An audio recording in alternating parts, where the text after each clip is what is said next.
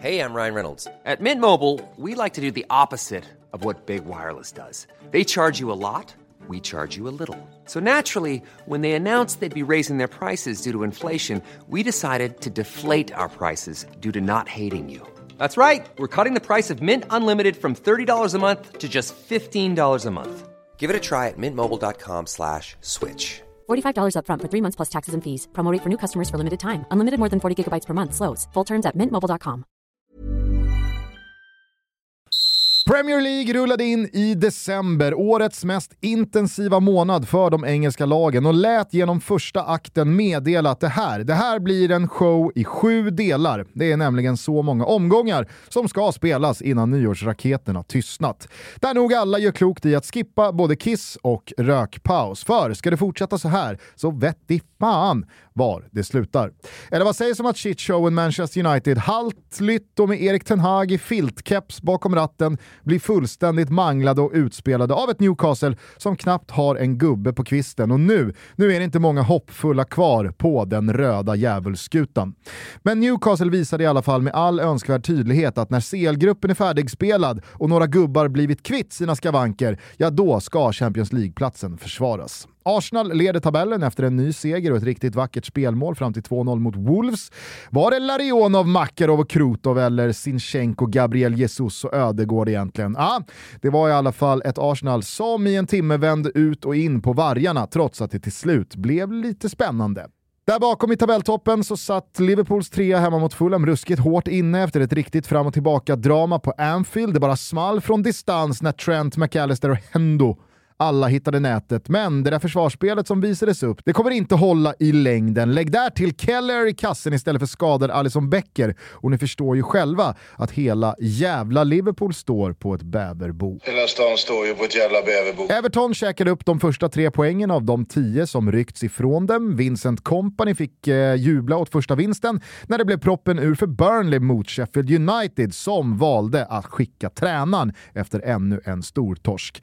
Aston Villa fick bara med sig en poäng borta på Vitality Stadium mot Bompan. West Ham tappade även de poäng hemma mot Palace och Chelsea slog Brighton hemma i London när Enzo Fernandes efter ett knappt år i Kungsblott gjorde både sitt första och sitt andra Premier League-mål. Sista.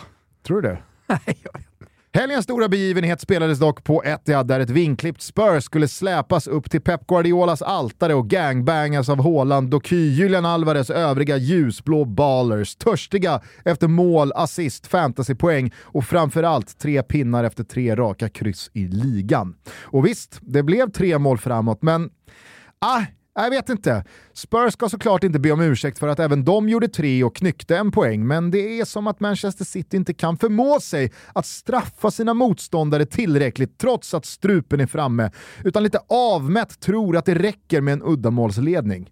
Högmod, arrogans, idioti. Vi får väl helt enkelt se var detta slutar, men det vi vet det är att City kan passeras av Aston Villa och ha sex poäng upp till Arsenal när mittwochen är avklarad om några dagar.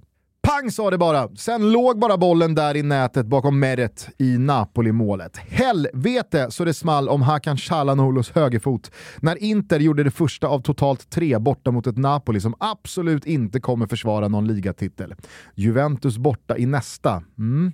Torsk där, Osimhen och Anguissa till Afcon hela januari. Ja. Jag ställer mig tveksam till att eh, Walter Mazzari lyckas takta topp 4 med en bubblande vulkan till klubb. Milan hakade i alla fall på toppduo Inter och Juventus efter stabil seger hemma mot Frosinone. Lazio slog Cagliari knappt men klart. Roma vände och vann efter ett rött Sassuolo-kort och Fio manglade Salernitana. Det tajta till sig kring Europasträcken, minst sagt. I Tyskland snöade Bayern Union Berlin bort, men de mesta mästarna blev omgångens vinnare ändå eftersom Leverkusen och Dortmund delade broderligt på poängen när de möttes under söndagen. Annars var det väldigt mycket fokus på den match som avslutade helgen i Spanien. Barca mot Atleti och framförallt Joao Felix mot den klubb som fortfarande äger honom, men som portugisen mer eller mindre bråkade sig bort från i somras. Klart som korvspad att just han då också blev matchens enda målskytt när de regerande mästarna både stod för en tung prestation och bärgade livsviktiga poäng. Om han firade målet? Ja, låt oss bara konstatera att det inte var en allt för ledsen bakåtvolt.